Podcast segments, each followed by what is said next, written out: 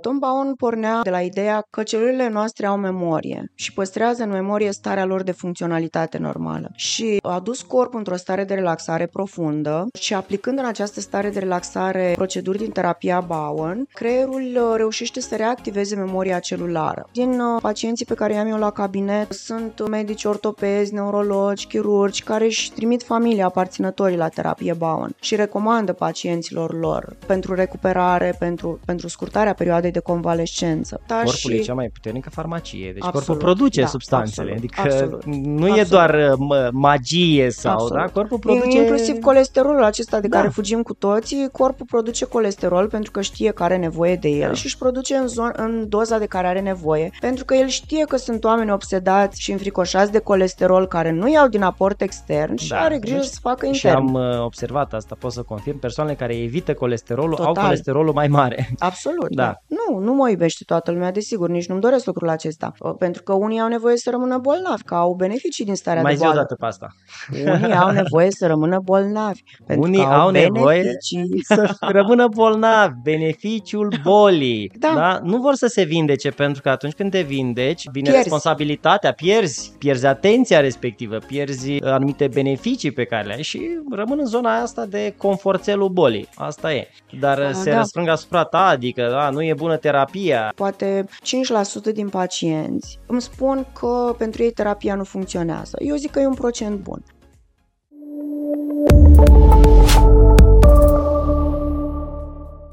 Bun găsit, dragilor, la o nouă emisiune, un nou podcast, un nou interviu cu oameni frumoși care mă învață și pe mine ceea ce vă pot spune și vouă, pentru că nu m-am născut învățat, ci am citit cărți, am avut discuții cu oameni din tot felul de specialități și astăzi mă aflu alături eh, de Diana, care este medic generalist și terapeut Bowen. Și eu tot aud Bowen în sus, Bowen în jos și nu știu ce e ăla, și ce înseamnă. Și am venit să mă lămuresc și poate vă lămuresc și pe voi. Bun găsit, eh, Diana! Bine ai venit și bine ne revedem. Așa. Uh, terapia Bowen uh, sau Bautec, după cum preferă unii să spună, în esență același lucru. Bautec vine de la Bowen Technique, practic din limba engleză.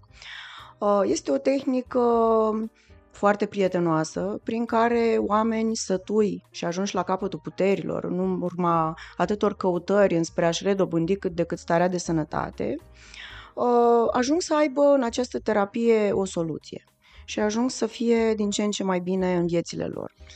De unde vine numele? Bowen e numele cuiva sau? Uh, da, uh, tehnica aceasta provine uh, de la Tom Bowen, uh, născut prin anii 1926, uh, un australian care, fără să aibă nicio cunoștință medicală uh, și fără să aibă o formare specială în uh, domeniul acesta, Uh, treptat uh, și-a dat seama că aplicând anumite proceduri pe corpul uh, oamenilor aflați în suferință și în special interacționa cu sportivi pentru că era un fan al sporturilor și foarte mulți sportivi ajungeau la el pentru diverse întinderi musculare, accidentări, traumatisme. Efectuând anumite proceduri pe corpul acestora, a constatat că aceste lucruri funcționează și un număr din ce în ce mai mare de oameni încep să-l caute pentru diverse probleme de sănătate. Istoria Cam... spune că începuturile acestei tehnici sau primele momente în care și-a dat seama că are de undeva, nu se știe de unde, o anumită cunoaștere a punctelor corpului, a centrilor nervoși ai corpului, vine din perioada în care soția lui, fiind bolnavă de astm bronșic și trecând printr-o perioadă în care crizele de astm deveniseră foarte frecvente și foarte greu de controlat cu tratamentul medicamentos pe care îl primea, Tom Bowen a încercat să facă niște proceduri pe spate și pe abdomen și a constatat că intensitatea acestor crize s-a diminuat, iar uh, frecvența a fost uh, scăzută acestor crize. Cam uh, în ce constau procedurile? E tehnică de masaj? De, nu poate descrim... fi comparat cu nimic. În esență, se fac niște proceduri foarte delicate pe anumiți centri ai corpului. Sunt centri nervoși, uh, se lucrează pe mușchi, tendoane. Mâinile cu mâinile. libere sau sunt... Mâinile uh, direct tip- pe corpul pacientului, peste un strat de haine. Uh, Doar terapeuții începători lucrează pe uh, piele direct, astfel încât pacientul stă la terapie îmbrăcat uh, doar în lenjerie intimă, dar un terapeut cu experiență și cu atât mai mult dacă ești medic și ai uh, cunoști detalii despre anatomia corpului, nu ai în niciun caz nevoie să lucrezi direct pe piele. Pentru pacient este și mai confortabil să se lucreze peste un strat de haine pentru că e acea pudoare de care nu scapă mai nimeni, nici măcar în ziua de astăzi și în secolul în care trăim. Uh, Așadar, se fac anumite proceduri pe mușchi, tendoane, ligamente, articulații. Deci ori pe- e un fel de masaj, Mm, dar sau Nu e masaj pentru sau... că presiunea cu care se aplică aceste proceduri este foarte ușoară. Mhm. Uh, Tom Bowen uh, avea niște vorbe mai puțin, înseamnă Mai mai, mult. mult. Da. Și anume, cu cât uh, presiunea pe care o pui în procedura pe care o efectuezi este mai mică, altfel spus, cu cât atingi corpul cu o mai mare delicatețe, cu atât impactul pe care îl va avea acea procedură asupra corpului este mai puternic. De exemplu, mă întreabă la terapie pacienți, oameni supraponderali, poate au 120-140 de kilograme, îmi spun, "O, apăsați mai tare, că nu mă doare, să știți că nu mă doare, puteți apăsa mai tare. Dar Scopul uh, terapiei nu este să-l faci pe om să doară mai tare, ceea ce oricum deja îl doare, pentru că de asta a venit. Uh, Scopul este să-l ajut să nu mai doară. Să Uh, stimulezi acele să circuite stimuleze ca să acei creeze centri, niște bineînțeles. Uh, Iar răspunsuri. uh, stratul uh, de țesut adipos, cu cât este mai uh, semnificativ, cu cât este mai gros, cu atât amplifică vibrația care se transmite în profunzime. Deci cu cât sta- stratul de țesut adipos este mai, uh, mai mare, uh, cu atât uh, finețea sau delicatețea cu care aplici procedurile Bowen uh, e mai mare. Deci aceste bă, proceduri, aceste atingeri, urmează anumite uh, circuite, e o anumită, uh, cumva în funcție de organele impli- uh, afectate sau cam ce Da. reușești să rezolvi, ce probleme de sănătate Da, reușești uite, să în primul să rând rezolvi? uh, vreau să subliniez faptul că nu seamănă terapia aceasta nici cu masajul, nici cu acupunctura, nici cu presopunctura, cu nicio altă terapie, în primul rând din cauza faptului sau datorită faptului că delicatețea cu care este aplicată este uh, superioară manevrării în forță ce se întâmplă în cazul masajului, de exemplu. Poți să folosești o pană, nu? Sau... Uh, Folosești nici chiar așa o ceva? Pană. Nu. Nu, nu, nu, nu. Uh, e foarte important să folosești degetele pentru că uh, având cunoștințe despre terapia Bowen, despre toate procedurile ce pot fi efectuate, despre structurile sau părțile corpului asupra cărora urmează să lucrezi, automat cunoști și presiunea pe care e nevoie să o aplici pe punctele respective. Nu? La nivelul corpului sau mușchi avem acei corpusculi golgi care sunt uh, uh, responsabili de a regla presiune, forța cu care noi uh, facem anumite mișcări sau ridicăm lucruri. Că, de exemplu, dacă vreau să iau un pahar de pe masă și celulele golgi nu funcționează corect, eu arunc paharul ăsta peste cap Corect. ca și cum Trebuie aș să- arunca da, exact. uh, o greutate se de 2 întâmplă, kg. se întâmplă atunci când uh, te aștepți ca o anumit uh, Să fie, lucru foarte, să fie foarte greu, greu și e foarte ușor și, și îl îl scapi ridici din și îl mână scapi sau din mână, îți da, sare pe da, spate. Da, da, da. Pentru că ai o anumită, trebuie să reglezi forța uh, cu care ridici ceva sau împingi ceva în funcție de uh, ceea ce ai de Exact. manevrat. Da. Uh, Creierul nostru primește informații din mediul extern prin intermediul receptorilor de pe suprafața pielii și prin intermediul celulelor specializate pentru a transmite informații către creier. Da? Că e ca și cum pe suprafața pielii avem proprioceptorii care culeg din exterior tot felul de stimuli. Uh, Există niște trasee, niște străduțe cu uh, așa comunicare directă cu creierul prin care se transmite informația către creier, acele căi aferente care se duc către creier și creierul uh, procesează informația și transmite comenzi corpului, diferitelor porțiuni. Uh, Comenzile acelea se duc de la creier către uh, diversele părți ale corpului prin acele căi eferente. Adică nu aceeași străduță are sensuri dus-întors, Și pe, da, ci sunt da, căi pe- specializate. Unele duc informații către și creier, căile altele aduc. astea cumva sunt legate Uh, și de organe. Uh, Sunt legate și de organe, sunt legate de fiecare structură a corpului, atât internă cât și externă. Uh, Terapia Bowen acționează asupra acestor celule de pe suprafața pielii și asupra centrilor nervoși și reprezintă niște crește stimul, de fapt. Uh, bineînțeles, de-a lungul timpului, pentru orice lucru nou apărut, uh, ce s-a dovedit a fi funcțional și a dat niște rezultate bune, întotdeauna s-au găsit niște oameni uh, comentatori care să ia în derâdere, ia în derâdere să ducă în așa în derizoriu lucrurile, să ceară studii clinice, dar studii clinice Apropo aveți. Asta, dar studii clinice aveți? Adică există un science, o știință în spatele care să confirme sau să infirme sau... Iată că pentru toată gașca asta de oameni uh, necredincioși care aveau nevoie mai degrabă sau cumva nu le era suficient faptul că au ajuns să se simtă bine, deși în esență cei care ajung să se simtă bine nu au nevoie de niciun studiu. Că odată trăită starea de bine, nu mai ai nevoie de niște hârtii și statistici și procente care să-ți demonstreze că ceea ce simți tu este chiar realitatea resimțită și de alții. Uh, iată că s-au făcut aceste studii și sunt în derulare în continuare aceste studii. Și se pare că în urma acestor studii s-a demonstrat că uh, prin aplicarea acestor proceduri Bowen, de fapt, acolo local se generează o undă electromagnetică ce are o viteză uh, de transmitere asemănătoare cu un tsunami, deci transmiterea sau cumva creierul recepționează acel impuls electromagnetic spontan, da? Așa la uh-huh. mai puțin de fracțiune de secundă, la o picosecundă, nanosecundă, fanta secundă sau orice subunitate a secundei. Mili, micro, nano, pico. Exact. Astea sunt multipli, da, fanta. Așa. Nu băutura. Ok. Deci, uh, mili, micro, nano, pico, pico e 10 la minus 12, Fanta cred că 10 la minus 15. Da. Cred că așa. Așa parcă. Sau in. Mă, așa, așa. Ne uităm. Da, ne documentăm ulterior. și revenim cu o erată. Oricum la 0,0000000 secunde. Da, da, aproape spontan putem spune. Da. da. Uh, Tom Baun pornea uh, de la faptul că, de la ideea că și nu e doar o idee, e un fapt demonstrat de-a lungul timpului, că celulele noastre au memorie și păstrează în memorie starea lor de funcționalitate normală. Și uh, a dus corpul într-o stare de relaxare profundă, uh, uh, și aplicând în această stare de relaxare uh, proceduri din terapia Bowen, uh, creierul reușește să reactiveze memoria celulară. Există lucrul acesta este documentat, pentru că, de exemplu, uh, cu siguranță nu poate să ne conteste nimeni faptul că uh, ficatul se regenerează.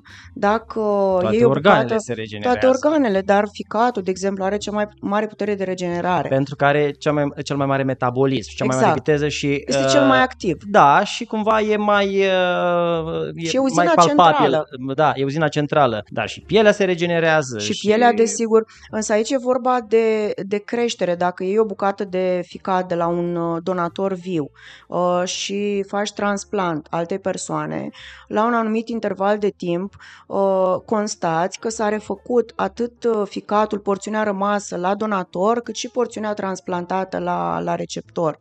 Da? Deci nu mai putem contesta faptul că celula are memorie. Din celulă matrice se generează alte celule și neuronii și se regenerează. memoria celulei sunt ce, ce informații sunt acolo? Uh, depinde, Traume? Uh, memoria, în primul rând, celula păstrează în memorie starea ei de funcționalitate în esență. Deci cum da? trebuie să funcționeze cum trebuie normal. să funcționeze ea da. sănătoasă fiind. Da. Da?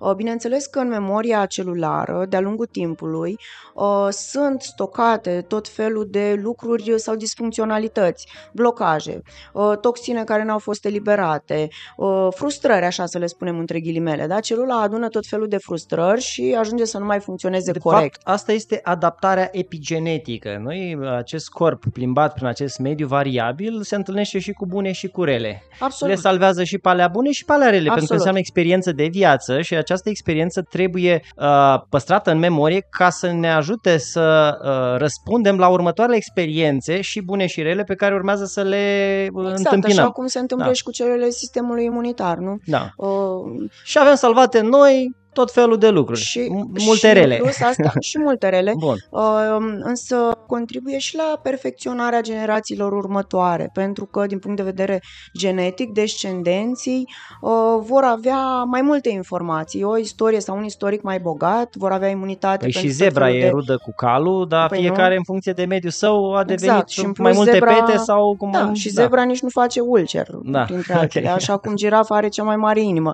Fiecare animale da. cu particularități particularitățile lui și unul cu particularitățile sale. Datorită acestei adaptabilități. Exact, care s-a perfecționat în timp. Acum, hai să, să ne întoarcem la, la această tehnică. Deci, cumva, prin aceste uh, semnale, aceste atingeri, ajungem la memo- memoria celulară. Da. da?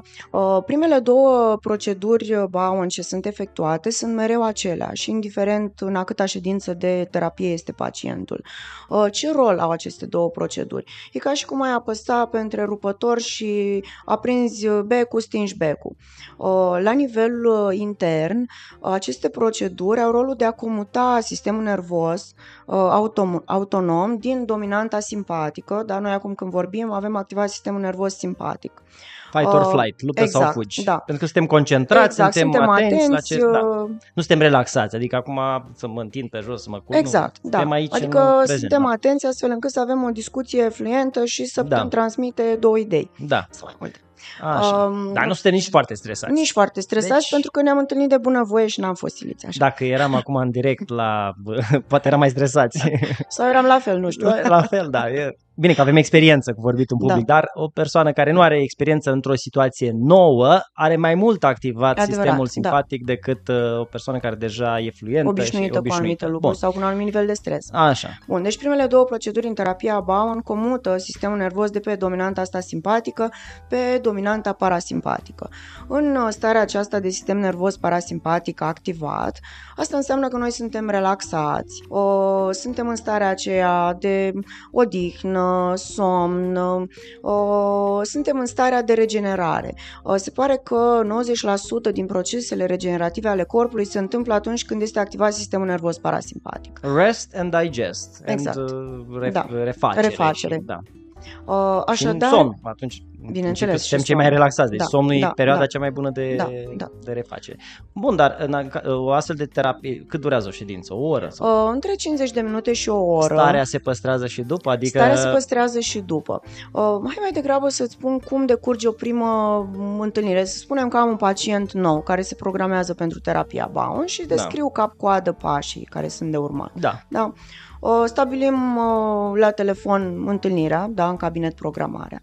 Atunci când vine pacientul prima dată, îi solicit de la telefon să-mi aducă dosarul medical în cazul în care are. Dacă nu are, să fie sănătos, adică nu îl trimit în mod specific să își facă tot felul de investigații, dar dacă are deja făcute să le aducă.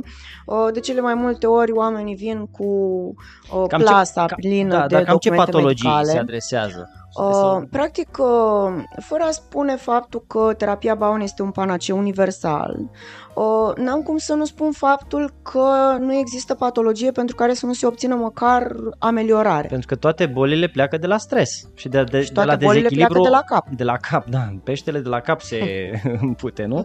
Uh, deci, de la stres și atunci de la activarea excesivă a sistemului fight or flight, simpatic și dezactivarea parasimpaticului care e cu odihna, cu refacerea, cu vindecarea și e clar că toate uh, problemele pot beneficia de o astfel de terapie adjuvantă, hai să zicem complementară. Da, este complementară. Uh, alături de alte da, da. soluții. Uh, și spun uh, faptul că absolut toate patologiile, pentru că am la cabinet inclusiv uh, uh, pacienți cu cancer în stadii uh, terminale, când e foarte importantă calitatea vieții pe ultimii Știi metri ce, de viață. ce am sesizat? Că oamenii în astfel de stadii vin și apelează în disperare, dar oare n-ar fi mult mai util ca la o astfel de terapie să apelezi oamenii mult mai devreme și să prevină Uh... Ar fi ideal să se întâmple lucrurile așa și eu sunt o promotoare a profilaxiei uh, atât cât pot pe toate canalele. Uh, pentru că, într-adevăr, este mult mai ușor să ne conservăm sănătatea decât să o redobândim. Uh, fiecare uh, are un prag de tolerabilitate și la efort fizic, și la durere, și la temperatură. Pragurile acestea sunt variabile individuale și marea majoritate a oamenilor obișnuiesc să își depășească aceste praguri și să tragă de ei înșiși mult mai mult decât ar fi normal și firesc. Pentru că dacă vine la cabinet un pacient cu o durere de gen genunchi uh, și îl întreb uh, când ați simțit pentru prima dată așa o, ușor un de disconfort. de ani, de zile. Ah, da, zeci de ani. de zeci de ani am dus Dar acum da. am venit că nu mai nu pot. mai pot, așa e. Da. Și atunci, bineînțeles, că na, cu cât e mai avansată problema, cu atât uh, nu se, poate, nu se pot face minuni. Uh, cu atât uh, scați da. șansele să da. mai duci zona respectivă sau organul sau articulația într-o stare de sănătate totală. Dar niște beneficii tot se obțin. Absolut. Uh, și lucrurile acestea se obțin uh, chiar de la prima a doua ședință. Dar, așadar, Poți să vine... niște exemple da, de desigur, succes? Desigur. Uh, o să spun așa foarte pe scurt cum decurge da. terapia și apoi uh, completez cu exemple. Uh, când vine prima dată pacientul cu dosarul medical, îl răsfoiesc rapid să văd ce lucruri au fost uh, excluse sau uh, ce diagnostice a primit. Sunt oameni care își cunosc foarte bine problemele pe care le au și pot să descrie foarte bine. Sunt alții care uh, sunt cumva așa mai uh, introverși și le e foarte greu să exprime în cuvinte ceea ce simt. Uh, deci nici simptomele nu, nu pot să le numească și nu, atunci mă ajută să răsfoiesc documentele respective. Uh, și uh, unii, cei care ajung la terapia Bound de foarte multe ori sunt oameni aflați la capătul răbdărilor, da? Uh, cu o schemă de medicamente foarte complexă, cu tratamente de ani de zile, fără ameliorare sau din potrivă cu agravarea disconfortului pentru că se mai adaugă și efectele secundare pe care le au anumite medicamente și așa mai departe. Pentru că știm cu toții, orice substanță chimică are și uh, valențe pozitive și negative. Acum, da, asta nu ascunde nimeni, adică um, prospectul respectiv da, foarte... scris cu litere da, mici e... Și să știi da. că din ce am constatat, foarte mulți încep uh, prin a citi prospectul de la partea cu efecte secundare adverse și bineînțeles le somatizează și primele și pe care le fac. le fac sunt acelea da. de acolo. Efectul de fapt se numește nocebo. nocebo da. da. Și adică... este mult mai intens decât efectul placebo, placebo. din păcate. Păi, frica de a pierde este mult mai puternică ca și emoție decât bucuria de a câștiga. Și în asta... esență ne naștem cu frică, așa da. că și vin astfel de, hmm. de oameni, cu toate că ideal ar fi ca oricine are un stres, are o tensiune, are să uh, apeleze la soluții complementare, că ele sunt mult mai eficiente în stadii preliminare. Da, și nu numai și... stres, tensiune, pentru că uh, vorbim și de persoane care au uh, hernie de disc, nevralgie de sciatic, uh, umăr uh, înțepenit, uh, tot felul de disfuncții ale articulației și, și acolo, ca să explicăm, acolo sunt niște tensiuni, uh, niște uh, sunt contracturi. Tensiuni, sunt, sunt contracturi, care sunt, modifică poziția corpului. Uh, da. Sunt disaliniamente de oase, de articulații. Uh, există și distrucții, că într-o hernie de disc nu e doar o tensiune, e o distrucție osoasă, uh, osoasă și cartilaginoasă și care s-a produs ajuți acolo. și în astfel de cazuri? Uh, da, desigur, în dezechilibre hormonale, în uh, uh, boli autoimune, în uh, recuperarea post-accidente vasculare sau diferite traumatisme sau accidentări, uh, rinite, sinuzite, alergii, depresii, o insomnie, vertij. Deci, practic, nu există patologie pentru care să nu se poată face să un nu anumit beneficiu. Da, exact. Da, hai să nu promitem acum exact. Uh, mare nu, sarea. Că... Nu, promit, nu, niciodată nu promit lucruri uh, uh, și tot timpul mă asum cu ceea ce spun pentru că vorbesc din experiență, nu din teorie. Uh, eu practic terapia Bound de 14 ani, au trecut uh, mii de pacienți prin, uh, prin cabinet uh, și cea mai bună, la un moment dat, uh, Uh, i-am întrebat și eu uh, pe cei care veneau pentru prima dată la cabinet de unde au aflat de terapia Bound și în mod specific de cabinetul la care uh, profesez eu.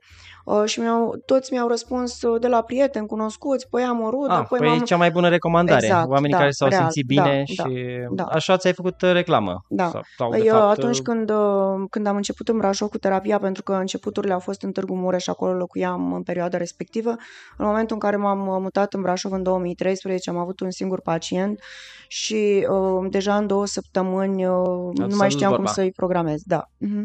Toți colegii care practică sunt contează și priceperea terapeutului sau tehnica e atât de bine pusă la punct încât uh, cât de mult contează măestria celui care face asta? Ca în orice breaslă, chiar dacă și la școală, nu? Dacă profesorul uh, predă teorema lui Pitagora da? tuturor elevilor, unii vor înțelege din prima, alții vor ști să aplice teorema atunci când au nevoie, alții nu vor înțelege nici peste trei ani despre Asta poate ce să vorba. ne explice de ce această terapie este mai mult sau mai puțin eficientă, pentru că depinde foarte mult de practician. Depinde foarte mult de practician. Um, nu e neapărat nevoie să fii medic pentru a deveni practician Bowen. Uh, cu siguranță există în lume o grămadă de terapeuți care nu au legătură cu partea medicală sau nu au formare medicală și care sunt terapeuți foarte buni. Eu pot să spun despre mine ce mă ajută în plus în cabinet pe lângă uh, tehnica propriu-zisă de terapie Bowen. Mă ajută foarte tare observația, felul în care observ pacientul din momentul în care intră pe ușă. Uh, lucrul acesta l-am învățat în primul rând ca medic și apoi ca psihoterapeut integrativ. Uh, din felul în care omul pășește, din felul în care uh, se mișcă atunci când își dă jos paltonul, din ușurința sau din greutatea cu care se descalță sau se încalță, uh, din felul sau măsura cu care te privește sau nu în ochi atunci când vorbește cu tine. Deja poți să înțelegi foarte multe lucruri despre cauza Uh, problemelor lui de sănătate. Pentru că nu tot timpul faptul că mă doare în dreapta înseamnă că eu trebuie să aplic proceduri pe zona ficatului, cu fi ficatul suferind. Uh, știm foarte bine din medicină, anumite dureri se fac simțite într-o zonă a corpului și reprezintă doar o proiecție da? De exemplu, o vezică biliară, dacă ai o colică de vezică biliară, poate să te doară în spate, în zona sau, rin- uh, rinichiului drept. Sau un număr. Sau un număr, exact. Uh, chiar și te duci la ortoped am făcut un material, vezica Am făcut un material despre uh, vezica biliară și cu asta am început că poate durea numărul drept și mi-a scris cineva în comentarii, domnule, de ani de zile mă tot durea exact. număr și acum în sfârșit am înțeles și am fost la tot Și a fost și la ortoped. Și a, a, fost, la, a păi fost nu? peste tot, da, da, și nu și-a găsit și a, a rezolvat doar cu această informație informație. Foarte multe situații din acestea am în cabinet și de asta e foarte important uh, uh, anamneza complexă, pentru că nu contează doar anamneza asta uh, ce te doare, păi mă doare acolo și acolo, păi de când, uh, că am nevoie să știu dacă e acut sau cronic, păi de două săptămâni sau de 20 de ani, nu e suficient.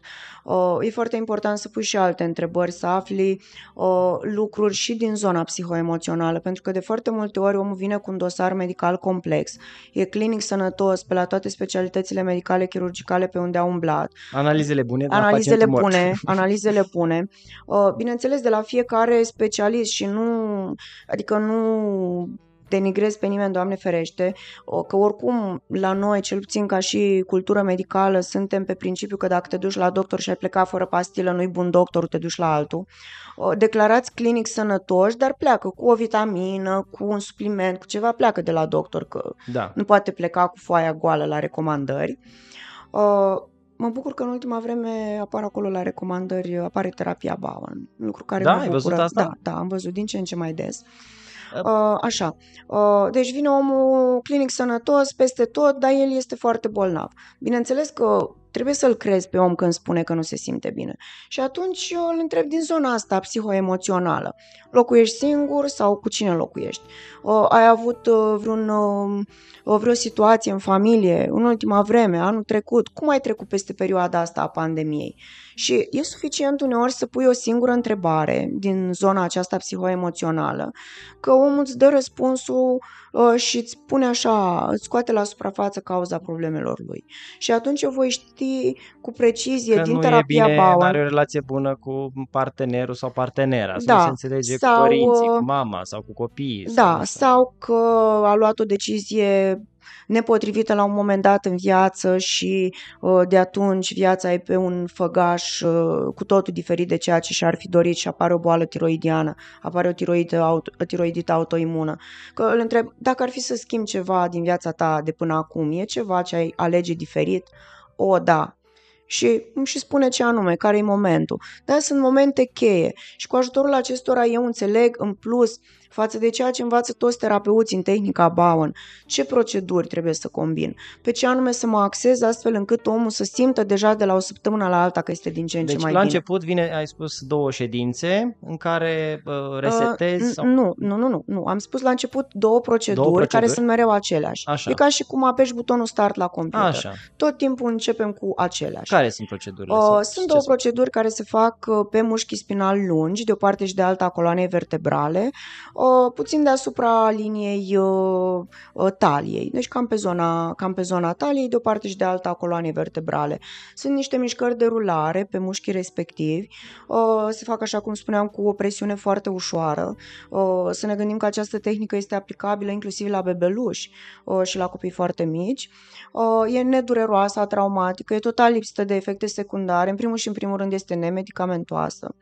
Și marele avantaj Corpul și... e cea mai puternică farmacie, deci Absolut, corpul produce da, substanțele, absolut, adică absolut, nu e absolut. doar uh, mă, magie sau, Absolut. da, corpul E produce... Inclusiv colesterolul acesta de Da. care fugim cu toții, corpul produce colesterol pentru că știe că are nevoie de el Da. și își produce în, zo- în doza de care are nevoie, pentru că el știe că sunt oameni obsedați și înfricoșați de colesterol care nu iau din aport extern și Da, are grijă deci- să facă Și intern. am uh, observat asta, pot să confirm, persoanele care evită colesterolul au Total. colesterolul mai mare. Absolut. Da. E, uh, cumva aceste magii, de fapt, care, nu, ce e asta, dai cu, faci un masaj, păi da, declanșează producția unor substanțe, unor chimicale, unor hormoni, neurotransmițători în corp și de fapt Da, și practic acționează asupra chimiei creierului. crimii creierului și a întregului corp. În da. esență, creierul este cel care deține controlul uh, întregului organism din punct de vedere chimic. La nivel infor- informațional și inima este cea care deține controlul.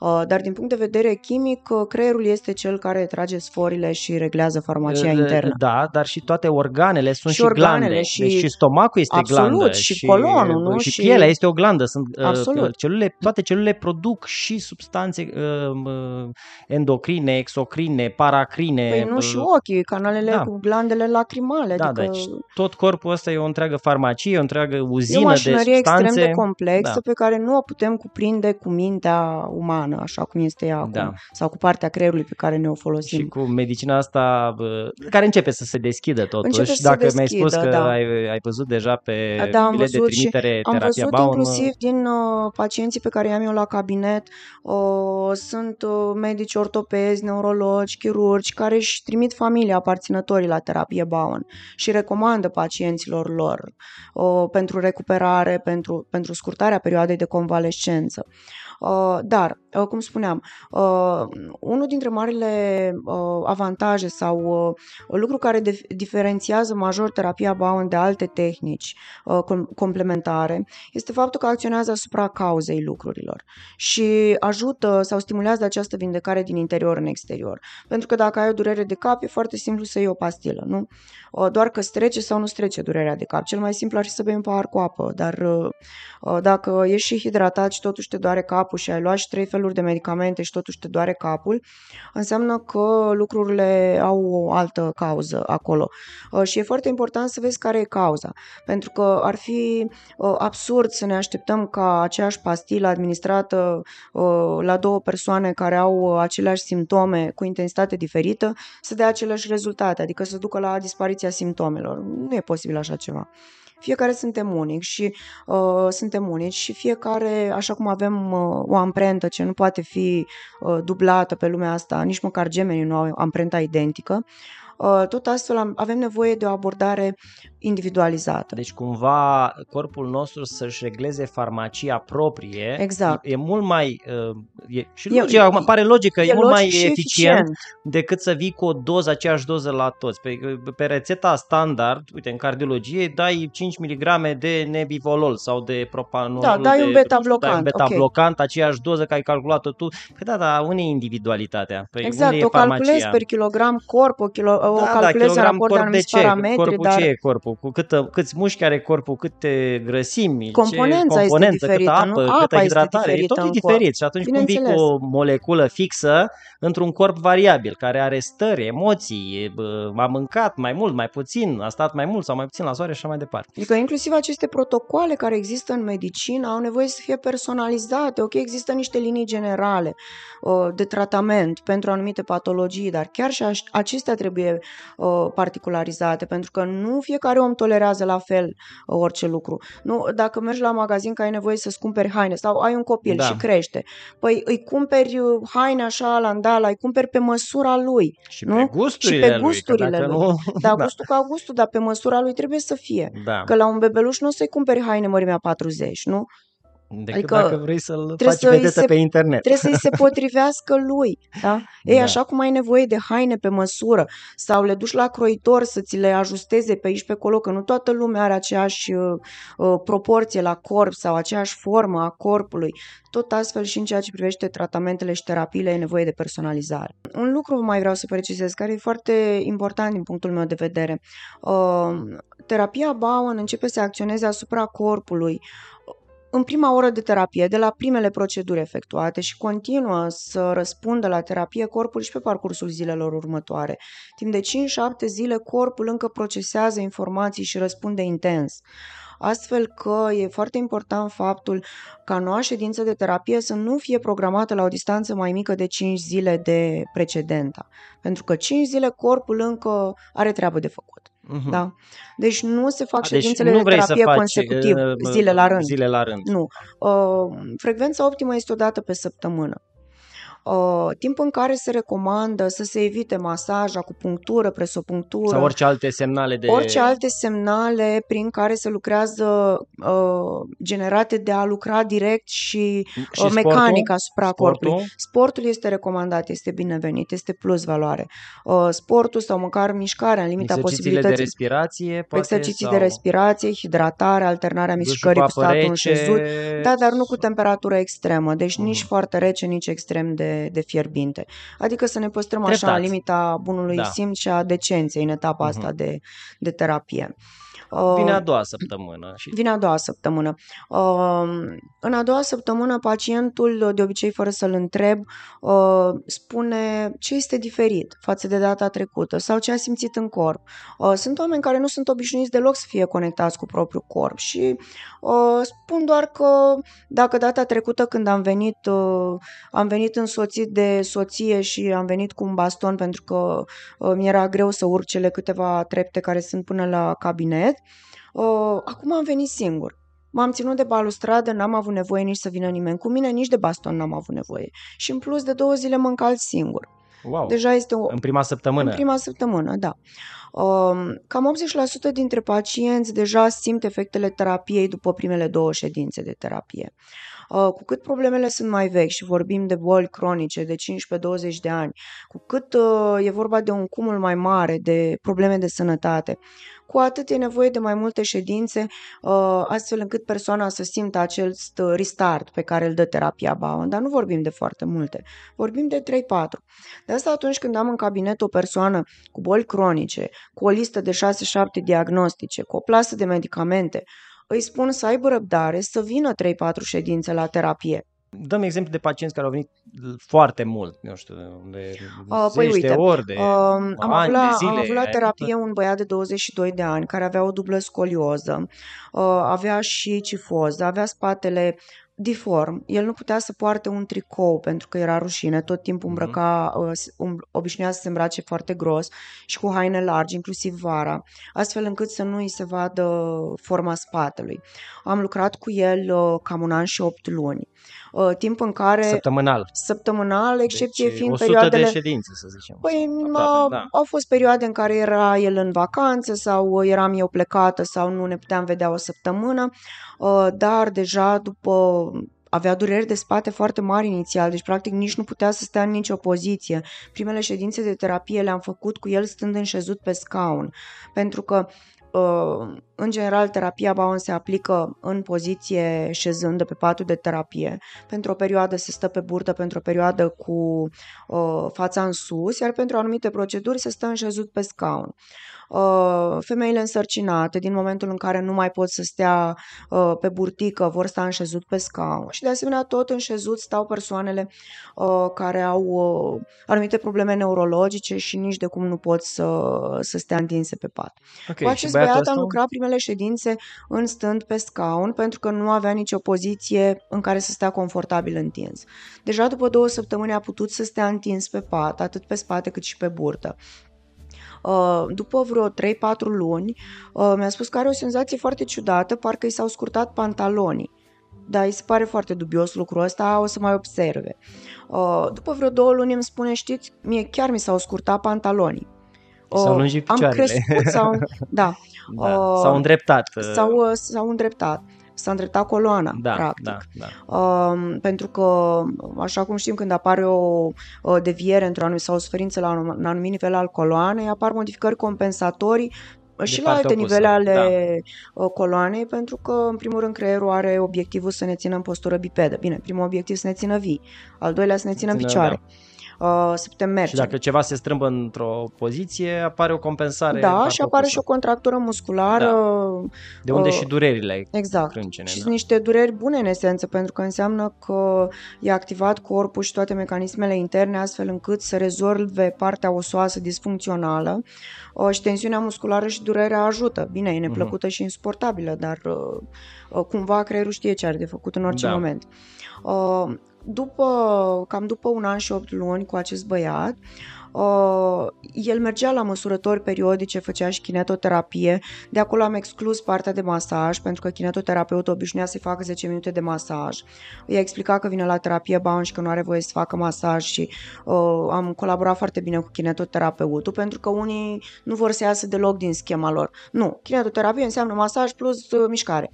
Uh, Există și Da. da. kinetoterapeuți înțelepți care înțeleg nevoia pacientului de a uh, face mai multe terapii în același timp, pentru că dacă acțiunea este sinergică, de ce să nu se simtă Holistică, omul da? mai Trebuie bine? să acționăm mai pe curând. mai multe planuri, mai multe așa ar fi metode, ideal. da. Uh, și uh, în esență, după un an și 8 luni, nu a mai fost nici urmă de scolioză și Cât nici de tare s-a cifoză. îndreptat? A crescut 3 cm. Adică 3 cm s-a lungit coloana, practic, Mhm. s-a îndreptat. Și uh, a mai rămas scolioză, nu? N-a mai rămas deloc. N-a mai rămas deloc, deci deloc. uh, uh, vindecare Total, 100%. vindecare 100% a fost în cazul. Extraordinar, da. da. Păi, Uh, felicitări, ce să zic. Păi, E eu un mulțumesc. caz- Acum, uh, pe de o parte este munca mea, adică eu am venit cu tot ceea ce am știut eu să fac cel mai bine pentru el. Uh, A contat foarte mult determinarea lui, pentru că pentru un tânăr de 22 de ani să vii săptămână de săptămână, uh, nu contează că ești răcit, că te doare în dreapta-stânga, că ți-e lene, că te-ai duce în club cu Dacă E băieții. vorba de Dacă- viața și sănătatea ta. Da, dar și știi, mai, cât ai mai suferit. greu uh, tineri la vârsta asta reușesc să fie atât de determinați încât... Dar probabil era motivat de faptul că își dorea să arate, să poată Da. purta un tricou. Ajunsese să vină în tricou și iarna, adică Ah, atât era de fericit și mândru mai, de el. dăm, mai dăm exemple. Uh, de- Uh, da. Uh, copilaș uh, a venit la terapie la un an, adus de mama lui, uh, suferea de atetoză, avea o poziție foarte spastică a corpului, mâinile, picioarele, nu pusese niciodată, uh, stătea pe vârfuri, stătea impropriu spus. uh, Da. Atunci când uh, mama îl punea să atingă solul cu picioarele, uh, punea doar vârful. Uh, Copilul acesta, după patru ședințe de terapie, a pus pentru prima dată călcâiele jos. Deci mama săracă a început să plângă de nu mai puteam opri. Mhm. Uh, Și bineînțeles, a mai, ve- a mai fost, Da, au fost, copilul mai acela fost vine- necesare... da, pentru că din poziția aceea rigidă arăta exact ca un avion. Mhm. Înțepenit total. Cauza și care cu, ar fi? Uh, fusese o suferință uh, înainte de naștere, fusese o suferință fetală. Uh, Un stres al mamei, un șoc sau n-a era intrat în zona cumva- asta, nu? Uh, Mama, la un moment dat, uh, când aproape era la termen cu sarcina, uh, a, avut să aibă așa, a început să aibă așa presentimentul că ceva se întâmplă cu copilul. Uh, A mers la ginecologul ce avea în evidență și a spus că poate să mai aștepte un pic, că parametrii sunt ok, copilul e în regulă, dar încă nu e sarcină suprapurtată și dacă nu se declanșează, nu s-a declanșat travaliu încă, să mai aștepte un pic. E, ideea e că am mai așteptat uh, cam două săptămâni, apoi a fost provocat uh, nașterea uh, și deja în perioada aceasta copilul a suferit. A avut și dublă circulare de cordon în momentul nașterii uh, și uh, se presupune că atunci s-au întâmplat lucrurile acestea. Uh, Copilul uh, a evoluat mult de atunci, dar uh, încă e încadrat în categoria asta a copilor cu nevoi speciale. Uh, Dar Crezi că m, sunt șanse să se vindece total? Uh, nu știu să răspund la întrebarea Depinde asta. de determinarea părinților sau de alți Da, factori? știi, dacă sau... e să privești lucrurile holistic, uh, totalmente, uh, poate că sunt și lucruri pe care e important să le învețe părinții și să le tolereze diferit și uh, e și despre înțelegerea lor, e și despre toleranța lor, e și despre acceptarea lor, e și despre modul în care reușesc să se mobilizeze și să privească viața așa Și părinții uh, și cu familia încredere. extinsă. și familia Bunicii, extinsă, bineînțeles, bineînțeles. bineînțeles, Da. bineînțeles. Da. Adică toți cei din jur care de multe ori, din păcate, funcționează ca o frână de mână ridicată uh, din mila Pentru asta ei pe care o pe, pe manifestă. programele vechi, vechi, pe care da. le tot rulează. Vai, ce păcat! Nu, dar mai de mult că doar se nășteau copii cu tot felul de probleme de sănătate și inclusiv uh, cu malformații, nu? Cu gură de lup, cu tot felul de, cu buză de iepure și Da. așa mai departe.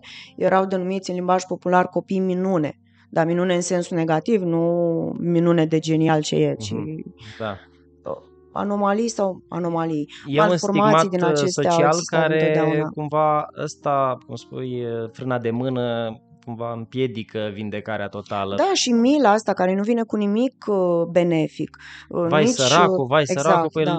programezi să rămână vai săracul. E adică foarte diferit să schimbi ai, uh, să ai eticheta. milă sau uh, să uh, ai compasiune. Uh, din milă, practic, te duci în energia aceea a omului care suferă, suferința lui se adâncește și e ca și cum parcă și tu te simți Și rău. la un moment dat uh, găsește beneficiul secundar al bolii, faptul că e vai săracul, lugu-lugu și A, cumva da. ajunge să vrea să rămână în Asta starea e de un alt, bolnav uh, și... da, aici o să vin cu, cu un exemplu, uh, pentru că uh, am fost întrebată la un moment dat, uh, ok, tu cu terapia Bowen poți să spui faptul că ai rezultate indiferent de pacient sau toată lumea e mulțumită care vine la tine la terapie? Nu, nu mă iubește toată lumea, desigur, nici nu-mi doresc lucrul acesta, uh, pentru că unii au nevoie să rămână bolnavi, că au beneficii din starea Mai de zi o boală. dată pe asta. Unii au nevoie să rămână bolnavi, pentru Unii că au, au nevoie beneficii. să rămână bolnavi, beneficiul bolii.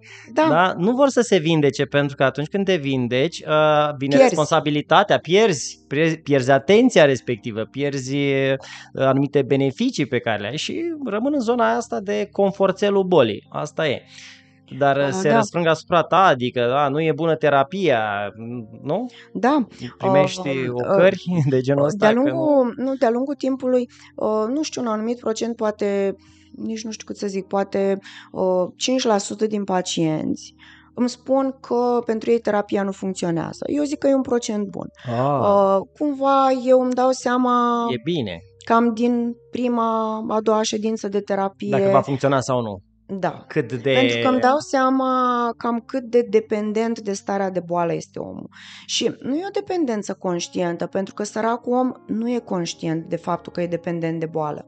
Deci chiar Că nu dacă e sunt starea conștienți. lui de o viață, e Exact. familiaritatea, E ceea ce e, e cunoaște. ceea ce cunoaște, Da. nu știe sănătate. Da. Adică, na. Și uh, uh, o să aduc un exemplu din terapia Bowen, dar așa din istoria terapiei Bowen.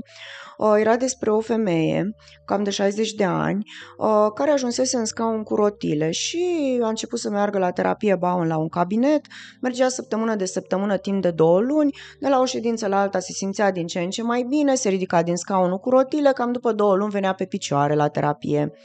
Uh, întrerupea terapia, uh, stătea două luni acasă, după două luni venea iarăși în scaun cu rotile. Aha. Nu-i Și- convenea să meargă în picioare. Uh, Sau, să vedem. ea era foarte frustrată pentru că cum vin la terapie, înseamnă că uh, oare capăt dependență, dau atâția bani, uh, ok, mă simt bine, dar cum nu mai vin, iarăși mă simt rău, ce se întâmplă? Era foarte nervoasă și revoltată pe terapeut și pe fetele ei care o forțau, avea două fete, fetele ei care o forțau să, să vină la, ba- să meargă la, la Bowen.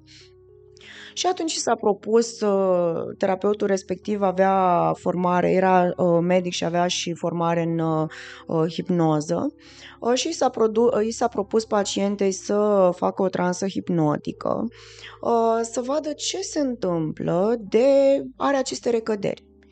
Și într-o transă din aceasta de, uh, într-o transă foarte profundă, în care de fapt cumva era o uh, regresie de vârstă, uh, pacienta a fost proiectată cumva în propria viață în urmă cu câțiva ani, înainte de debutul acestei stări de boală cu statul în scaunul cu rotile.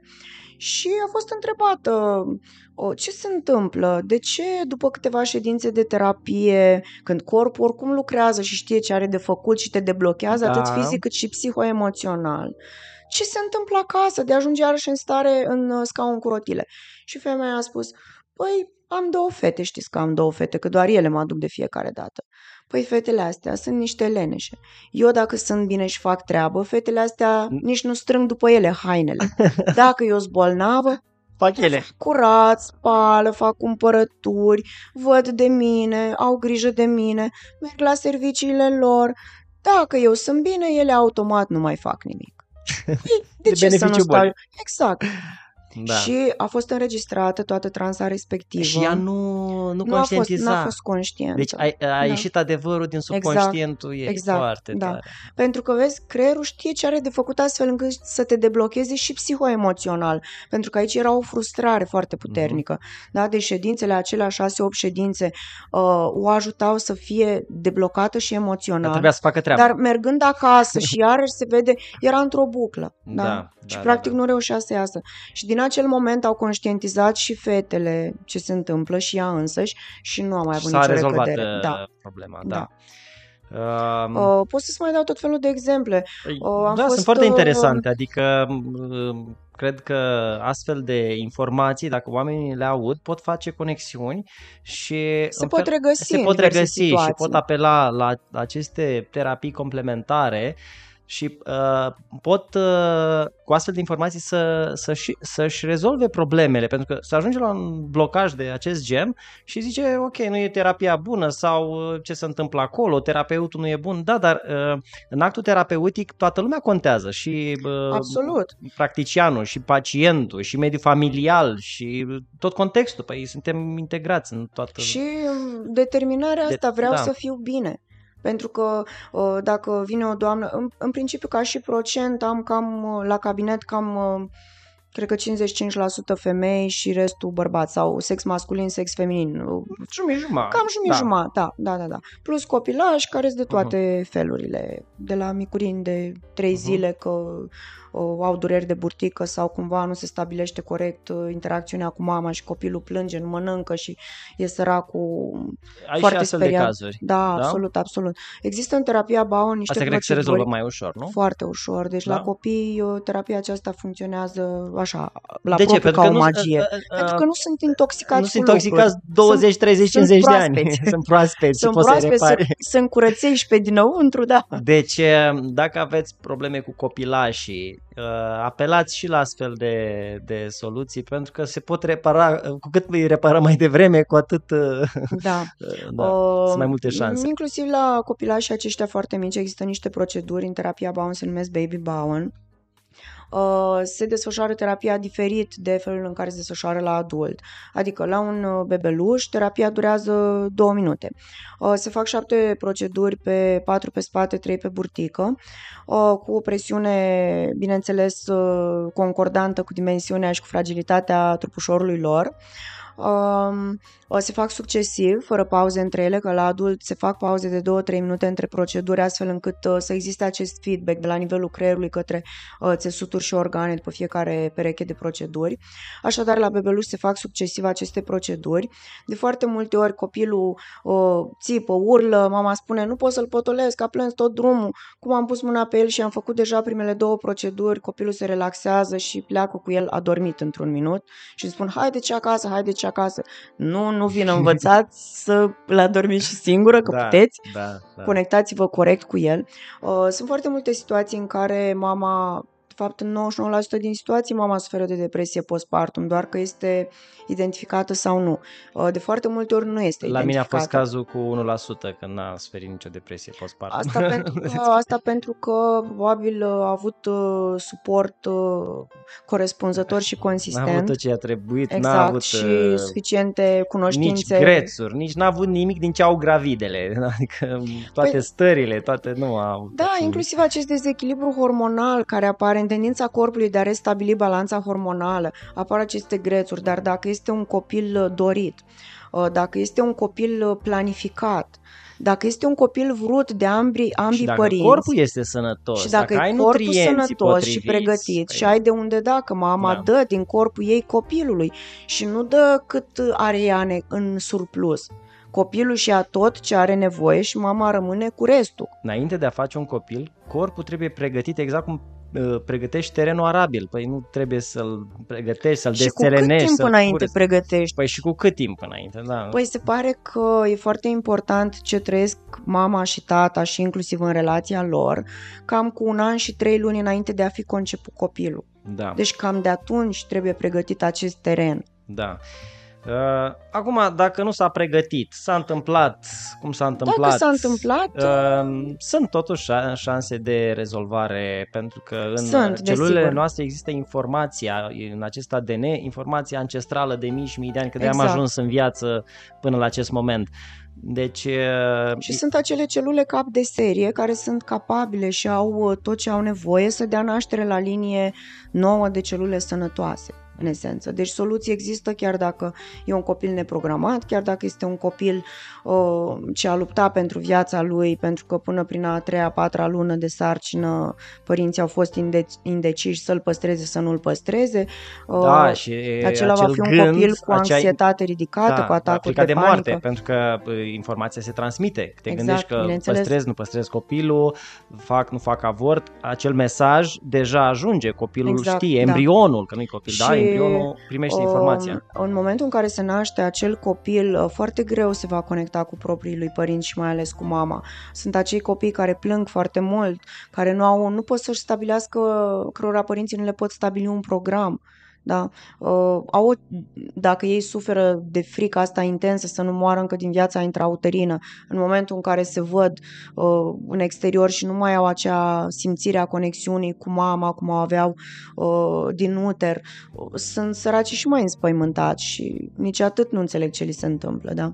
Dar uh, se poate lucra și cu acei copii și cu mamele lor ca să uh, repare, că și mamele rămân cu trauma aceasta și mai ales dacă sunt și foarte religioase, au și senzația asta că a fost un mare păcat să gândesc că vreau să uh, îl avortez și așa mai departe. Adică e o presiune Din uh, toate foarte direcțiile, mare da. pe toată lumea implicată. Da. Uh, hai să mai vedem și alte, alte cazuri interesante, uh, nu știu, la adolescenți, la Păi copilași. dacă am vorbit uh, de bebeluși, să trecem la etapa următoare, când se iese din bebelușie, și anume peste un an, uh, la copiii aceștia de vârsta grădiniței. Da? Uh, Deși mai puteam adăuga pentru bebeluși și pentru primele luni de viață faptul că au destul disconfort copilașii atunci când au primele erupții dentare, când le ies dințișorii.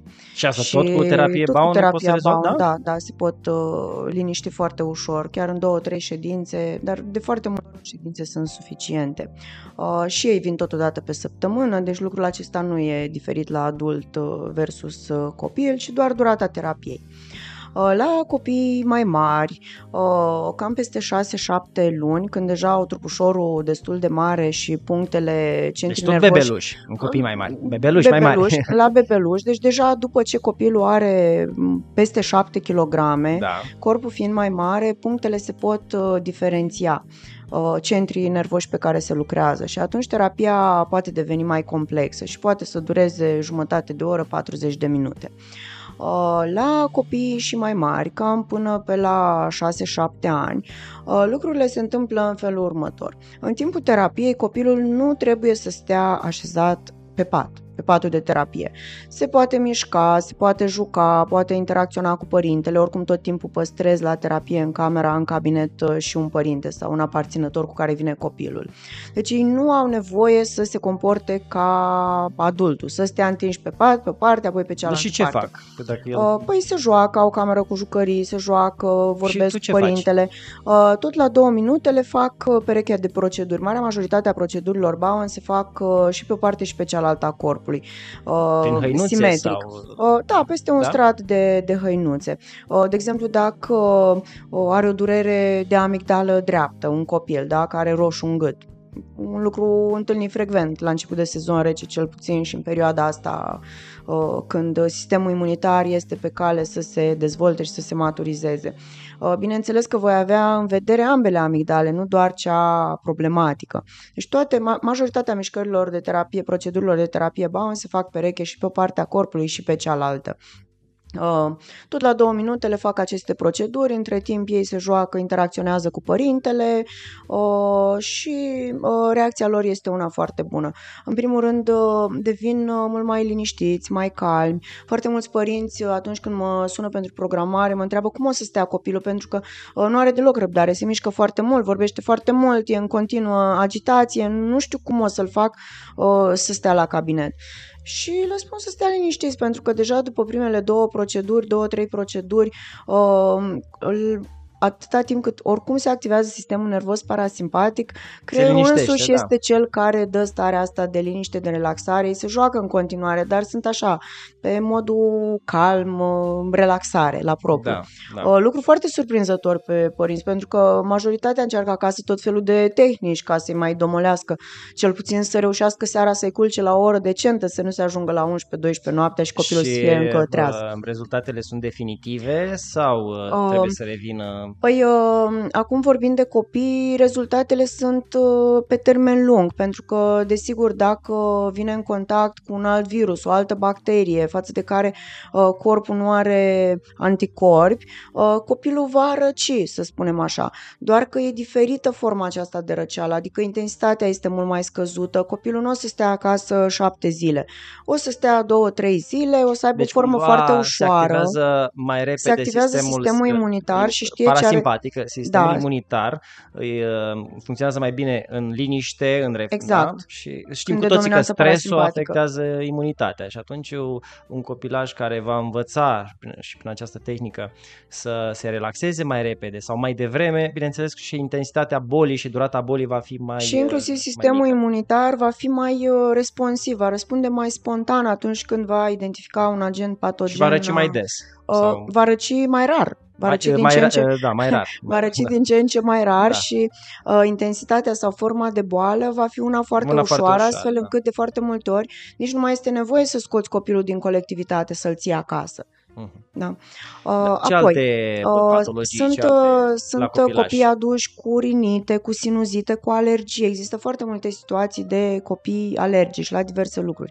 Acum cu alergiile știm că e destul de complex problema asta a alergiilor.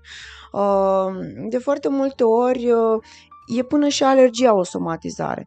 Dacă vorbim de un copil care până la 3 ani a stat cu părinții, iar când părinții sunt la serviciu, uh, stă bunica la el acasă și se ocupă de copil și la 3 ani încep să-l ducă la grădiniță și îl lasă acolo, e foarte probabil ca acel copil să dezvolte o alergie. Da? Uh, e o somatizare generată de faptul că acel copil uh, nu mai este cu o persoană foarte dragă lui, respectiv bunica. Da? Uh, poate o vede mult mai puțin, oricum nu mai petrece același timp cu ea. În plus, se adaugă frica asta de abandon, pentru că nu are până la vârsta asta copilul formată sinapsă să înțeleagă faptul că mama te duce dimineața la grădiniță și la prânz vine să te ia. Care prânz? Ce înseamnă prânz? Copilul simte da. că e lăsat acolo și are senzația că e lăsat pe vecie. Și da, ei trăiesc mai mult în prezent și intensitatea emoțiilor din prezent nu prea au uh, noțiunea timpului. Exact, că prânzul, da. seara, mâine... De asta da. învață și destul de uh, așa greuț, uh, mâine, poi mâine, ieri alaltă, ieri luni, marți, miercuri. De obicei părinții dau repere, păi după ce o să mergi la grădiniță, mâncați, dormi și după ce dormi și te trezești, mama vine și te ia. Adică au niște repere din astea legate de niște activități. Acți- acțiuni, da. pentru că altfel nu au cum să înțeleagă, înțeleagă orele, timpul și da. trecerea da. timpului. Uh, așadar, uh, alergii de tot felul, indiferent care e cauza lor. Acum sunt situații în care vin de la alergolog cu alergie clasa a 5 a 6 la tot felul de uh, alimente, cu indicația de a se exclude total din alimentație. Nu e nevoie de lucrurile acestea. Cu ajutorul terapiei Bauer nu trebuie exclus niciun aliment, uh, ci doar... Uh, cu cât exclude mai multe, cu atât, cu atât devenim mai vulnerabili la și mai multe. Da, da, adevărat. Da. Deci nu e nevoie să se ia măsurile acestea extreme chiar deloc. Uh, apoi, uh, sunt copii uh, tot așa, până în 6-7 ani, uh, cărora între timp li se mai naște un frățior, o surioară. Atunci apar diverse probleme pe care părinții nu pot să le gestioneze din punct de vedere emoțional. Copilul, chiar dacă își dorea să aibă o surioară sau un frate în ideea că e ca o păpușă vie cu care te poți juca și apoi o arunci pe geam sau, sau își pierde din atenție, își pierde foarte mult din atenție. Uh, plus că uh, e așa o vârstă la care, prin care care trec toți copiii și cumva ce al lor e numai al lor și nu vor să împartă jucării, oricât ar fi ei de empatici și de darnici sau educați în forma asta, nu vor să dea, e jucăria lor și nu pui mâna pe ea și gata.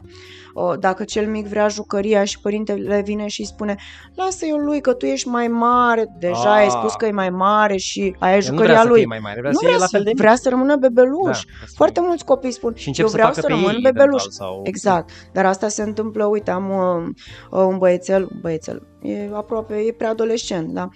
Uh, a fost adus la, la cabinet când avea 10 ani, tocmai pentru că începuse să facă pișul pat noaptea Uh, fusese la medic de familie, pediatru, urolog, pediatru și așa mai departe. Uh, luase și două serii de antibiotic, așa, just in case. Da, o fi uh, o infecție pe acolo. Așa, da. dar nu fusese decelată nicio infecție. Da. Uh, și uh, nu avea nicio anomalie, nicio malformație, absolut nimic. Uh, și ajungând la sondarea asta psihoemoțională am aflat că avea un nou membru al familiei și că un, născut înainte cu vreo șase luni uh, și problema lui cu pipi în pat a debutat din seara în care acel copil a fost adus acasă din maternitate. Uh, și practic era vorba despre nevoia de marcare a teritoriului, a spațiului. Da. Uh, o face și pisica. O face și pisica, așa cum face cățelul și așa mai departe, nu? Că pe aici am și trecut cum eu, să știi că problema? e, e cu marcat. Am ales din uh, terapia Baun proceduri care vizează reglarea psihoemoțională și reglarea limfatică. Și prin uh, reglarea emoțională uh, deja în câteva în câte, săptămâni. În, câte în, în, cinci, în a cincea săptămână copilul mi-a spus că deja era foarte fericit, era, inițial era foarte rușinat uh, de lucrul acesta ce îi se întâmpla, pentru că spunea că uh, seara uh, oricum nu obișnuia să bea lichide, nu mânca mere sau uh, sucuri de fructe citrice, nu obișnuia să bea seara la culcare, nu putea să se trezească noaptea să meargă la toaletă, uh, și era foarte frustrat. Deci toate lucrurile astea se întâmplă în uh, subconștient? În subconștient, Fără da. voința Absolut, conștientă, da, adică da. un copil de Nu 10 poți ani nu vrea controla, să, nu da, vrea nu, să facă normal. asta, dar... uh, Și era foarte rușine de ceea ce Mhm. trăia. Uh, și deja după patru ședințe de terapie, deci în a cincea mi-a spus, știi, toată săptămâna asta a fost super ok, dimineața totul, tot așternutul era, era uscat, nu, nu mi s-a mai întâmplat nici măcar o dată. Uh, Ce alte apoi, cazuri? Adolescenți, Uh, copii mai uh, mari? Da. Uh, uite, sunt uh, copii uh, de ciclu primar până prin clasa 4 uh, cărora li se depistează diabet. Diabet e, tip 1. Da, tip 1. Uh, diabet depistat la vârsta asta am foarte multe situații de copii uh, care nu au mai fost nevoiți să facă insulină. Deci, aduci copiii la terapie Bauman chiar din primele săptămâni de când este depistat acel diabet, uh, lucrurile se pot schimba foarte Diabetul mult în tip beneficiul 1 copilului. are uh, o cauză, un, uh, e o, o patologie autoimună, autoimunitate legat- legată de perturbarea sistemului uh, uh, imunitar, legat de stres, deci e un șoc, tra- un șoc Da, de foarte major. multe ori este vorba de un șoc, pentru că uh, am sondat în toate cazurile în care au venit la terapie copii de 8 ani, 10 ani, 12 ani, 13 ani cu diabet tip 1. Uh, în fiecare situație am găsit o traumă. Uh, la o fetiță era vorba despre divorțul părinților, uh, ce se produsese foarte brusc din punctul ei de vedere pentru că fusese total ferită de orice discuție, de orice conflict. Avea timp petrecut cu fiecare dintre părinți și împreună cu amândoi. Deci ea nu avusese cum să simtă faptul că există niște lucruri între Deci părinții părinții ei s-au uh, ferit atât de mult. au de, protejat-o au atât de protejat-o. mult până când i-au trântit direct în față, hai să avem o discuție între ei, noi mâine divorțăm. Da. Lucru Cumva deloc dacă favorabil. copilul respectiv ar mai fi asistat la câte o ceartă, Ar fi fost pregătit, s-ar fi ar fi pregătit, anticipat ar fi cumva. anticipat, s-ar fi pregătit și cumva mă, da, șocul n-ar fi fost atât Da, de mare, pentru da. că până la urmă în viața asta noi ne adaptăm epigenetic la toate lucrurile neplăcute care ni se întâmplă, dar cu cât uh, lovitura e mai mică și uh, uh, așa treptat, a- ai timp să te pregătești, ori dacă te lovește ceva deodată... Uite, e ca și cum dacă avem o vară lungă și e cald afară și deodată ninge, chiar dacă teoretic știm că după un anotimp cald vine un ato- anotimp mai rece, dacă ninge deodată, uh, foarte mulți oameni răcesc pentru că Da. sunt luați pe nepregătite, așa uh-huh. cum și cei care lucrează la drumuri și străzi de zăpeziri sunt luați pe nepregătite. Uh, deci cumva dezvăluirea adevărului trebuie să se facă. adevărului ajută mult mai ajută. mult, da. iar tendința asta de a ține copilul într-un uh, glob de cristal și uh, al feri de lucruri care i-ar dăuna, uh, nu poate Vor fi cauza șoc. la infinit, da. pentru că la un moment dat copilul tot află realitatea. Până la urmă, adevărul iese la iveală exact. și dacă iese așa deodată prea brusc, uh, acele șocuri pot destabiliza tot uh, Da, organismul. și mai e un aspect foarte important pe care în cazul uh, situațiilor acestora de divorț, copilul nu poate să le înțeleagă. Deci un copil care a văzut că e tot în regulă în familie și deodată părinții divorțează, imediat se duce în zona asta de vinovăție, ca și cum el este cel, el este cauza, el n-a fost un copil destul de bun. Și dacă nu apare diabet, apare tiroidita autoimună, dacă nu apare tiroidita, apare uh, psoriazisul, dacă nu apare uh, psoriazisul, apare uh, scleroza multiplă. Da? da. Sau sunt copii... Uh... Ei, și în astfel de situații uh, ai uh, rezultate? Ai... Uh... Da, sunt rezultate foarte bune și numai la nivel subiectiv, da? pentru că sunt rezultate documenta- documentate prin explorări clinice și paraclinice. Uh, pentru că uh, acea hemoglobină glicozilată și toți parametrii ce da, se măsoară da. în cazul alea sunt pacient, dovezi, alea exact, sunt dovezi adică științifice. Nu, da. acolo nu vorbim despre teorie și despre povești și despre cum îi s-o fi părut pacientului că se simte. Sunt lucruri concrete. Uh, și trecând mai departe în zona asta de uh, tiroidită, da, și la tiroidă sunt niște măsurători Evident, care arată clar anticorpii, anti-TPO și așa mai departe, adică sunt măsurători na, care sunt grăitoare și în baza cărora punem niște diagnostice și dăm niște tratamente, nu? Ori dacă acei parametri scad, uh, înseamnă că se întâmplă niște lucruri. Acum, poate că unii se întreabă și mă poți întreba, bun, dar de unde știm că nu i-au scăzut anticorpii datorită, datorită tratamentului, tratamentului păi, convențional? Știi de unde da. știm? Pentru că de foarte multe ori părinții se tem să administreze copilului acele tratamente și medicamentoase. Și între timp, aleg să meargă sau vin, de exemplu, la Bauer. Eu nu încurajez lucrul acesta pentru că, na, cumva trebuie să am în vedere și perspectiva medicinei alopate. Uh, nici nu spun luați tratamentul, nici nu spun nu-l luați. Uh, terapia Bowen se poate face în paralel cu tratamentul medicamentos păi, și treptat. Nicio Exact, niciun impediment. Da, și, și treptat se ajunge la scăderea dozelor de medicament oricum și la diminuarea, la reducerea schemei de tratament. Dar în cazul uh, tiroiditelor și bolilor autoimune la copii și chiar și adulții, să știi că nu sar din prima pe medicamente pentru că tocmai citesc acea listă de efecte adverse și secundare.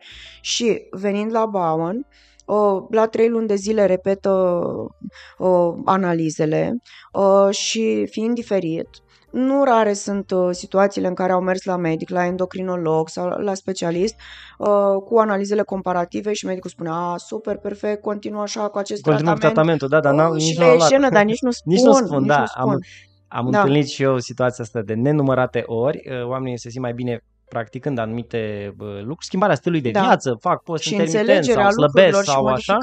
felului și în care i-au scăzut colesterolul sau așa și zic, a, ia în continuare tratament. Da. da, dar el nici n-a luat da, medicamente da, de colesterol, el de fapt a făcut uh, celelalte lucruri. Adică la mine recunosc da. pentru că și spun majoritatea dintre ei că vin sau așa ca la spovedanie, adică aici spun adevărul da, și da. La, da, la medic scopul meu nu este să-i cert, ci da. să-i ajut să aibă o perspectivă diferită în viața lor și să ia cele mai bune decizii Dar și tu ești medic, încă o dată, e ești absolventă de medicină da, generală absolut, și da, ai ales să dacă, faci asta. Da, și eu dacă pot pentru mine, îmi fac proceduri de terapie Baum, pentru că 80% dintre ele pot să le aplic pe mine însă da, singură. Știi ce au zis uh, colegii? Sunt colegi care au zis că eu nu mai sunt doctor, că nu mai activez la Colegiul Medicilor. Păi eu am, uh, nu am mai uh, renuit respectiva, respectiv, dreptul de liberă practică pentru că eu nu mai stau, nu mai fac consultații da. unul la unul uh-huh. și eu nu vreau să mint nici sistemul, nici pe mine că îmi renuiesc o, un drept de care eu nu uh, beneficiez da. sau uh, nu, nu mai doresc să fac asta, uh-huh. nu mai doresc să fiu un cardiolog convențional și să aplic uh, procedurile și protocoalele standard, așa încât eu nu mai am nevoie de da. Uh, acest drept de liberă practică. Asta nu înseamnă că nu mai sunt doctor. Exact. Sau, asta. Uh, domnule, tu nu mai ești doctor, că... Calitatea bine, asta da. ai căpătat-o odată cu examenul de licență din facultate. Și licență și, și în cazul meu, și rezidențiat și, și specialitate exact. și așa mai departe. Până la da. urmă, o diplomă, o ștampilă ne face sau nu vindecători, faptul că avem o diplomă sau o ștampilă pe un anumit segment, asta cumva uh, e tot ceea ce ne trebuie pentru a fi terapeuți Desigur sau vindecători? Nu. Desigur că nu. Uh, eu am ales să fiu în continuare membru în Colegiul Medicilor pentru că din toată medicina asta pe care am învățat-o în facultate și tot ce am făcut ulterior, uh, mi-am dorit foarte mult să am competență în homeopatie pentru că mi se pare un lucru extraordinar homeopatia și o chestie foarte deșteaptă. Uh, și puteam să um, urmez cursurile și să dobândesc această competență în homeopatie doar dacă eram membru activ în Colegiul Medicilor și oricum, nu aveam activitatea oricum întreruptă. tu practici unul la unul. Uh, da, da. Uh, eu Dar, dacă m-am lansat pe știi, online... dacă e vorba de un medicament, adică dacă e vorba să am eu o problemă de sănătate sau cei apropiați mie, oricum în primul rând apelez la terapia Bowen plus homeopatie, da, poate există și cazuri, nu știu, dacă îmi spune un unchi o mătușă că uh, în fiecare zi tușește și scuipă o pungă de puroi, uh, da, e caz de antibiotic, da. bineînțeles că uh, cine Evident, știe ce o fi da. pe dinăuntru lui și nu vrem să se ajungă într-un sepsis sau o infecție din asta generalizată. Timpul ne presează și atunci cumva sunt situații în care situații... medicamentul e salvator de viață. Evident, în funcție de urgență și de cât de da. acută e situația, apelăm mai mult sau mai da. puțin la o terapie că, mai convențională uh, sau mai, mai complementară. Da. Uh, de exemplu, și la terapie Bowen, uh, dacă mi-a venit la un moment dat o pacientă de 70 de ani și a spus că a alunecat pe gheață și a căzut pe spate și s-a lovit de colțul unei trepte uh, cu omoplatul, cu zona dintre omoplat și coloană, am insistat să meargă la urgență, să facă o radiografie, să vedem ce s-a întâmplat acolo, să-mi fie o suferință adică... pulmonară. Adică nu i-am spus stai aici la terapia Bowen, i-am făcut procedurile de urgență. Există câteva proceduri de urgență care real au un efect fantastic asupra corpului în situații de urgență. Uh, dar e important să se apeleze la ele chiar dacă e urgență, că dacă nu ajungem ca în povestea cu Petrică și Lupul. Da, deci da. doar când e urgență faci procedurile respective. Uh, și apoi am trimis-o să fac o radiografie să mă asigur că nu sunt lezate organe interne și apoi... Ai reușit să ai rezultate cu patologii de-astea mai, uh, mai frecvente, cum e hipertensiunea arterială, spre exemplu? Sau, da, desigur. Uh, Pentru că, în primul rând, uh, uh, activarea parasimpaticului, despre care tot am vorbit în discuția aceasta, uh, duce corpul într-o stare de relaxare relaxare și se produce o relaxare a musculaturii și a o, ligamentelor și a fasciei, acea foiță fină, intimă, ce îmbracă fiecare structură a corpului uh, și automat inducând starea aceasta de relaxare, dar nu e relaxarea pe care o, o obții printr-un masaj simplu. Da? Pentru că relaxarea asta se produce la nivel profund, inclusiv la nivelul mușchiului psoas, care este un mușchi greu de relaxat, sau la nivelul mușchiului piriform, unde nu ajunge masiorul să maseze piriformul sau psoasul. Da, da. Da? Uh, prin terapia Bounce se produce detensionarea structurilor până la cel mai profund uh, nivel uh, posibil. Adică acolo unde nicio altă tehnică nu reușește să ajungă, terapia aceasta ajunge. Uh, și bineînțeles, se, uh, sunt foarte multe persoane care uh, au uh, tensiunea oscilantă și e cum e mai rău, pentru că nici nu este constant crescut astfel încât să poată primi un tratament, uh, nici nu este hipotensiune astfel încât să se gândească ce au de da. făcut, e când foarte ridicat și Ei, oscilațiile și, uh, sunt foarte mari. Între hipertensiune și hipotensiune, pentru că da, e un tratament, exact. medicamentul scade tensiunea, dar dacă tensiunea e mică, când vine și medicamentul și o scade și mai mult de atât, uh, afectează și mai mult creierul. Hipotensiunea uh, poate cauza mai multe daune creierului Absolut, decât, decât hipertensiunea, pentru da. că în cazul hipertensiunii creierul își uh, formează, are ca niște valve, își creează niște bloc... Niște mecanisme. Da, niște mecanisme ca să nu permită o presiune foarte mare în creier, uh-huh. dar atunci când scade, scade, n-are de unde să Da, să și tragă. e vorba și de hipoxie și de asta hipoxie, apare senzația da. asta de uh-huh. leșin când ai tensiunea foarte mică.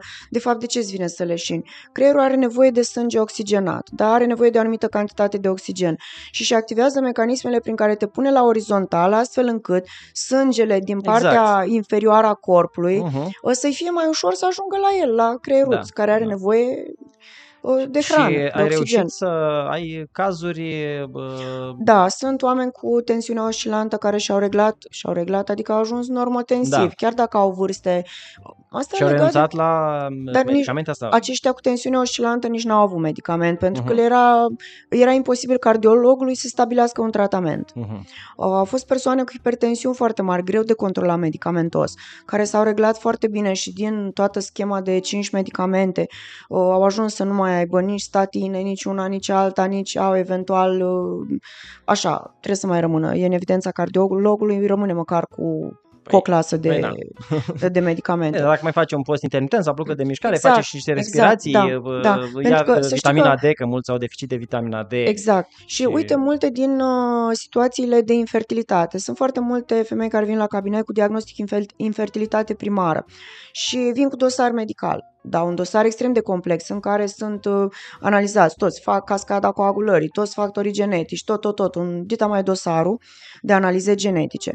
Și răsfoiți, răsfoiți vitamina D unde Păi nu N-ai făcut-o niciodată? N-am făcut-o niciodată.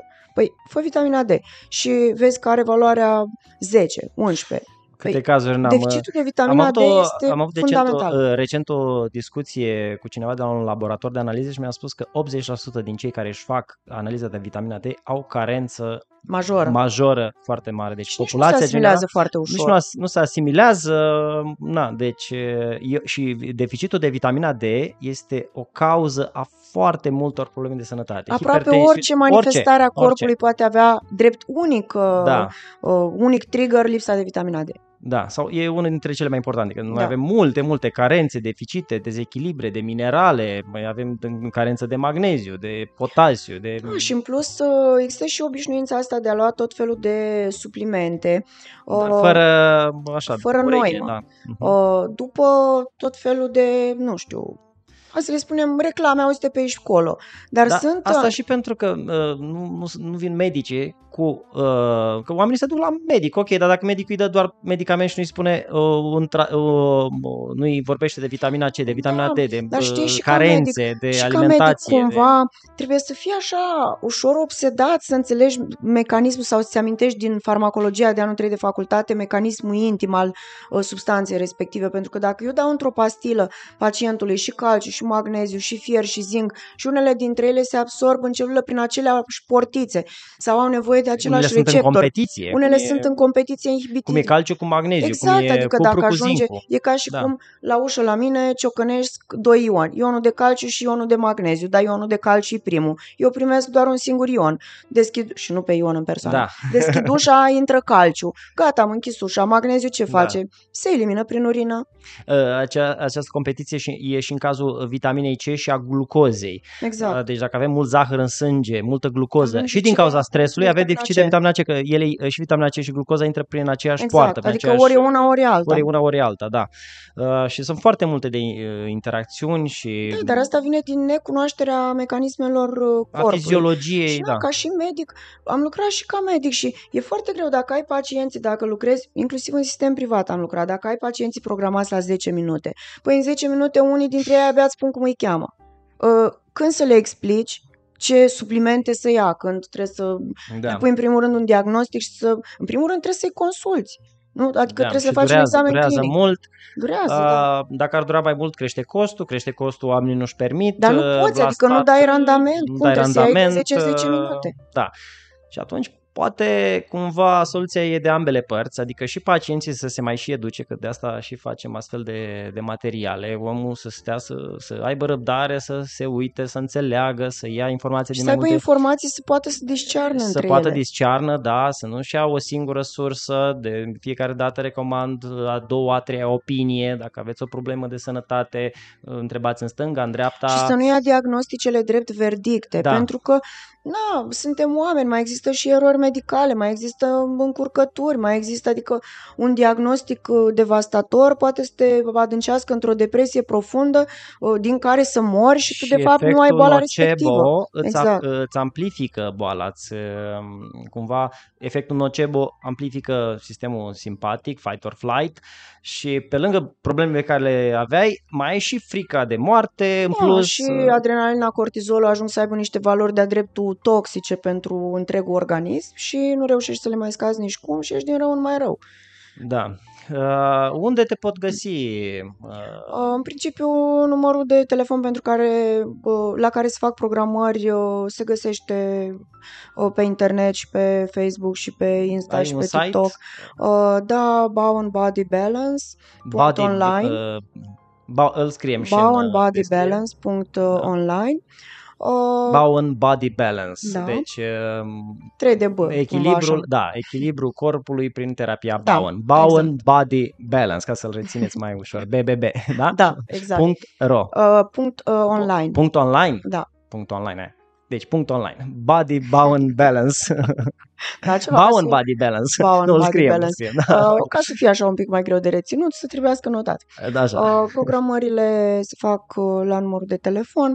Uh, cel mai ușor răspund în scris pe WhatsApp, pentru că la telefon așa direct nu prea apuc să vorbesc uh, un număr foarte mare de ore lucrând direct cu De pacienții. asemenea, uh, tu te ocupi și de terapia uh, de, și de, brain- neuro, și de neurofeedback, da. Adică le îmbin pe amândouă. Uh, Noi am făcut un interviu uh, și găsiți materialul pe, pe canalul meu de YouTube, uh, dar spune, acum- uh, spune acum pe scurt câteva cuvinte despre brain mapping. uh, Uh, da.